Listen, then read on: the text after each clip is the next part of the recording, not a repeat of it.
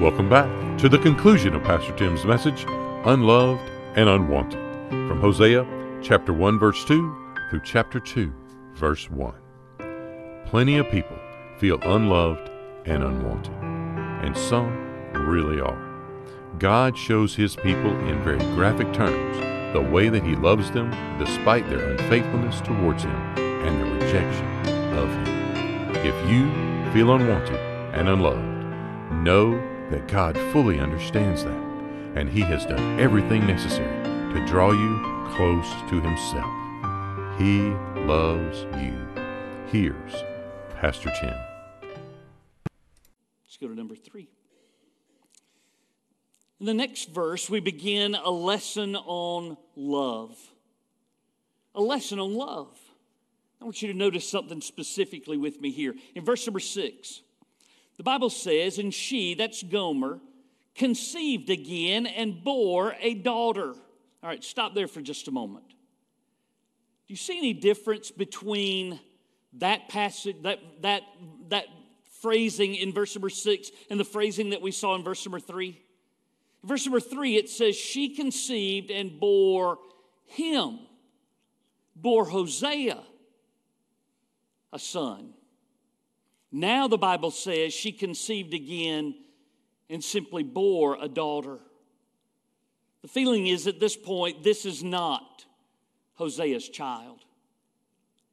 This woman that he has married, this woman that said, I do to all of those matters of faithfulness, has already broken her vow.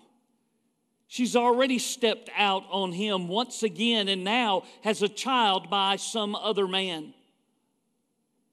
And notice what God says, not to her, but to Hosea. Hosea is the prophet. Hosea is the one who's going to send this message to these people. God said to him, Call her name Lo Ruhamah, for I will no longer have mercy on the house of Israel, but I will utterly take them away. Let's break that name down just a little bit. You're going to see this, this um, uh, prefix again. The word lo simply means no. It's a, it's a word that negates whatever it is that's attached to it that follows after it. So you have ruhama that's here. It's a, it's a word that means, as you see it here, a word that means mercy, compassion. Sometimes in the Old Testament, it's the same word that's used and translated as love. In fact, God in Exodus chapter 34 is called El Rahum, built off this same word. He is the God of compassion, the God of mercy, the God of love. So God tells Hosea, All right, you have this new daughter in your family. You need to call her, I don't love you. That's basically what her name means. I don't love you. I don't have compassion on you. I have no mercy for you. I can sense why Hosea would want to name her that in his own heart. If his wife has stepped out on him and, and had this child and brought this child into his home, and just as we're going to see before we get to the end of this passage, she's going to leave her children with him. I can understand why, in his humanity, he would say, I don't love this child. Hosea is not the one naming her, God is the one who's naming her. He's naming her no mercy, no compassion, no love. And you have the description, God tells it just clearly for I will no longer have mercy on the house of Israel, but I will utterly take them away. In contrast to that, as bad as that is, that's, that's a terrible word for the people of Israel to hear. God's not going to have mercy on us anymore. I mean, we are His, we are His chosen people. And he's not going to have compassion on us anymore. He's not going to have mercy on us. He doesn't love us anymore. Look at verse 7. Yet I will have mercy on the house of Judah I will save them by the Lord their God, and will not save them by the bow, nor by sword or battle, by horses or horsemen.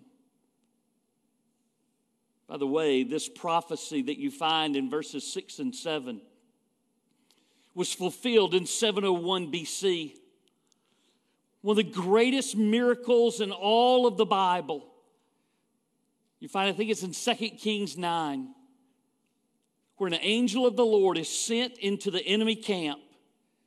And one angel slays 185,000 of the enemy troops in one night.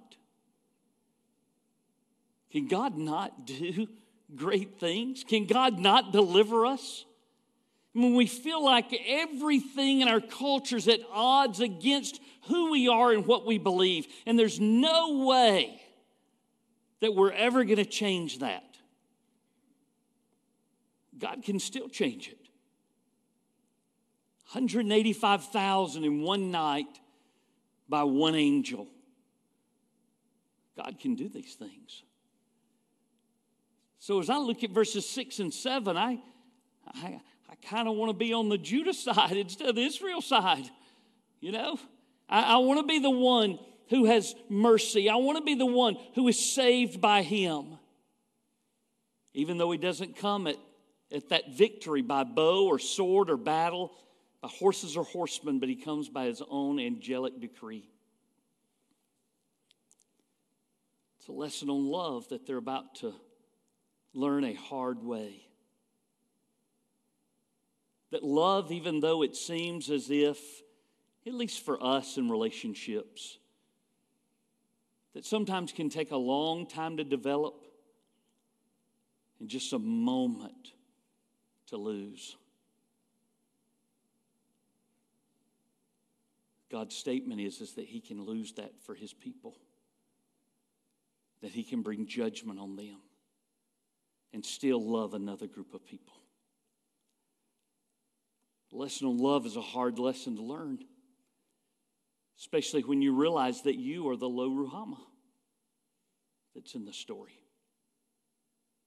Fourth is a lesson on lineage. A lesson on lineage. I guess, in a way, all of these are, as, as God begins in this first chapter to, to lay out for us what Hosea's children are like and who they are and why they're named the way that they are. But this one is specifically about his lineage. Let me show you what I mean. In verse number eight, now when she, Gomer, had weaned Lo Ruhamah, she conceived and bore a son.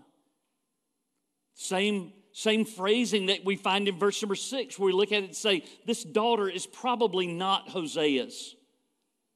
I think we would say the same thing in verse number eight.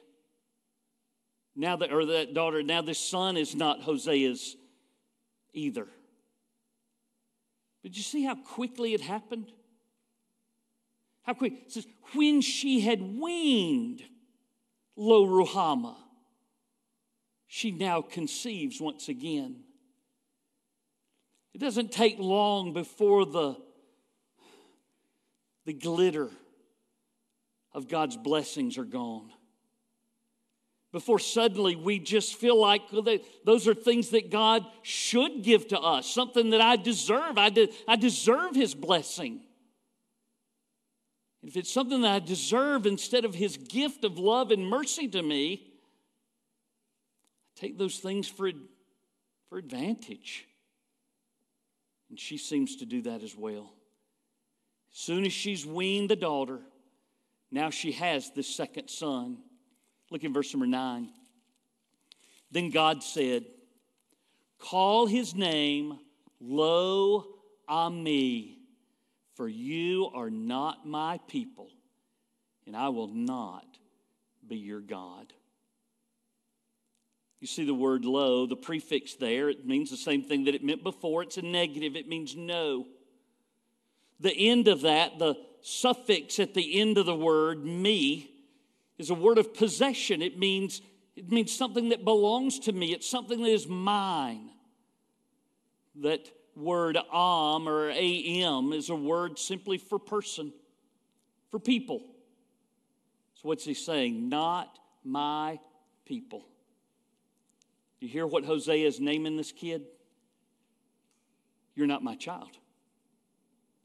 In the same way that I can understand in his humanity why he would name Lo Ruhama, you know, I, I don't love this child. I can equally understand why he would name her, uh, or name, or name this child, this boy, Lo Ami. You're not, you're not mine. I think it's probably doubtless that Lo Ami did not favor Hosea whatsoever. I, I, think it, I think just one casual glance, one look at this kid, and suddenly you know, hmm, that ain't his. You know, Dina's got blue eyes. I've got blue eyes. You know, I didn't doubt, but I want to check, make sure them kids have blue eyes. You know what I mean? it's a lesson on lineage. Who's whose are you? In Deuteronomy chapter 26, God said to them, I will be your God and you will be my people. And now he turns it right around. And he says, Call this boy's name, you're not my child, because you're not my people anymore. And I will not be your God. It's really the people who've, who've taken that name, haven't they? I mean, the people have made that name for themselves. They're the ones who have said, We don't want you to be our God. We don't, we don't want to be your people anymore.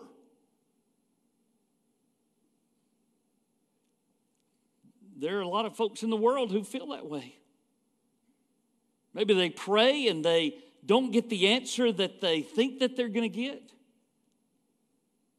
And suddenly they abandon God in every way possible. I don't want to belong to you. I don't want you to be my God. I don't want you to have authority over me anymore. If you're going to leave us, then we're going to leave you. It's a terrible lesson but one that leaves the question that you have to ask whose are you? Who do you belong to? You have been bought by the blood of Christ. Whose are you? Thankfully, there's one more lesson to be had. It is the lesson of lordship. The lesson of lordship. Verse number 10 begins with the greatest word that we could imagine would be there. Yet. Yet. But. Push the, push the pause button for a moment. Everything in verses 1 through 9 is headed on a downhill spiral and it's going down fast. But yet, the number of the children of Israel shall be as the sand of the sea. That's what he promised to Abraham, wasn't it? Which cannot be measured or numbered. And it shall come to pass in the place where it was said to them, You are not my people, there it shall be said to them, you are the sons of the living God. What a great, great verse to hear. And, and, and one thing that it tells them with all of the with all of the um, captivities that they've been through Egypt, Babylon, now Assyria. God's not abandoned them. He promised that He wouldn't leave them or forsake them. They're, the threat of them being carried off once again. Now, I'm going to carry you into captivity and you're going to learn your lesson. He says, in the very same place, right here, where I told you that you're not mine, I'm about to tell you that you are mine. And it shall come to pass in that place where it was said to them, You are not my people, there it shall be said to them, You are sons of the living God. Then the children of Judah and the children of Israel shall be gathered together, bringing those nations together. 1948, right? That's what you have. And appoint for themselves one head, and they shall come up out of the land for great will be the day of Jezreel. In that day, God is going to flip it all around. He's going to show them that they do belong to Him. Skip down the, go past the chapter break. Look at that first verse in chapter 2. Say to your brethren, my people, and to your, sir, to your sisters, mercy is shown. We give God a hard time, don't we? we, need, we need to learn the lesson of lordship because then there is obedience. We have such a hard time learning it. Would you turn with me to 1 Peter chapter 2?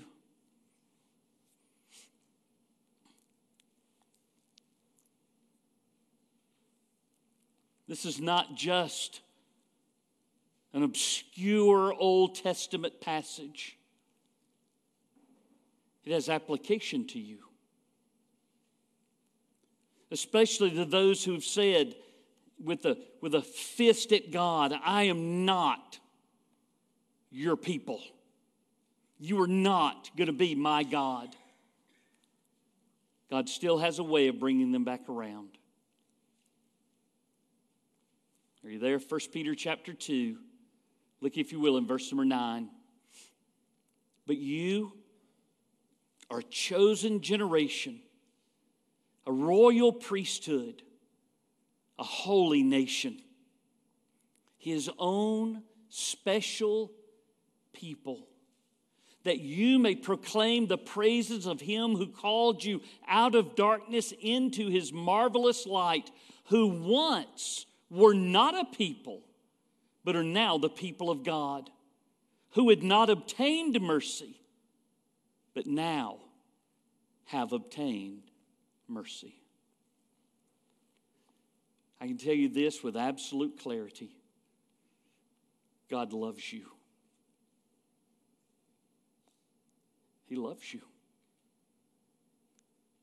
You belong to Him and He will show you mercy and compassion as you seek to walk with Him.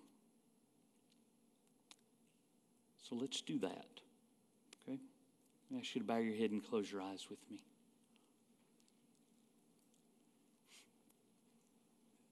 Jesus, we recognize that we're in that New Testament passage and in that Old Testament passage.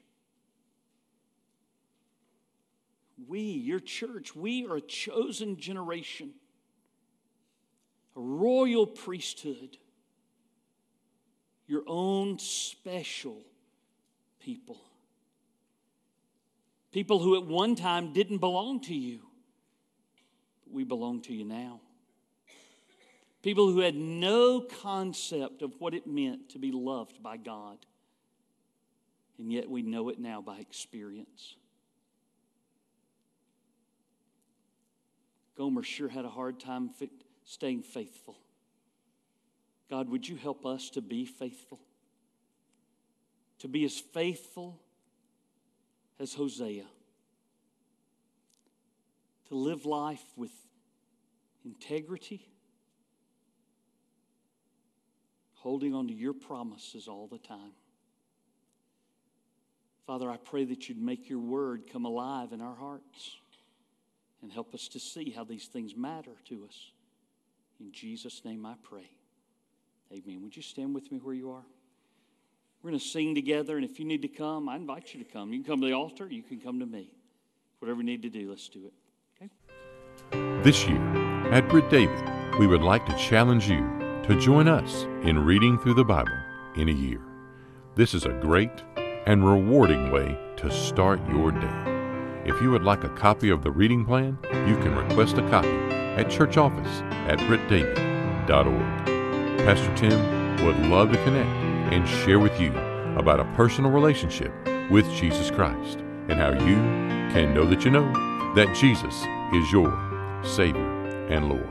That address is church office at brittdavid.org. We are located at 2801 West Britt David Road, Columbus, Georgia 31909. Thanks again for joining us here on Britt David Podcast.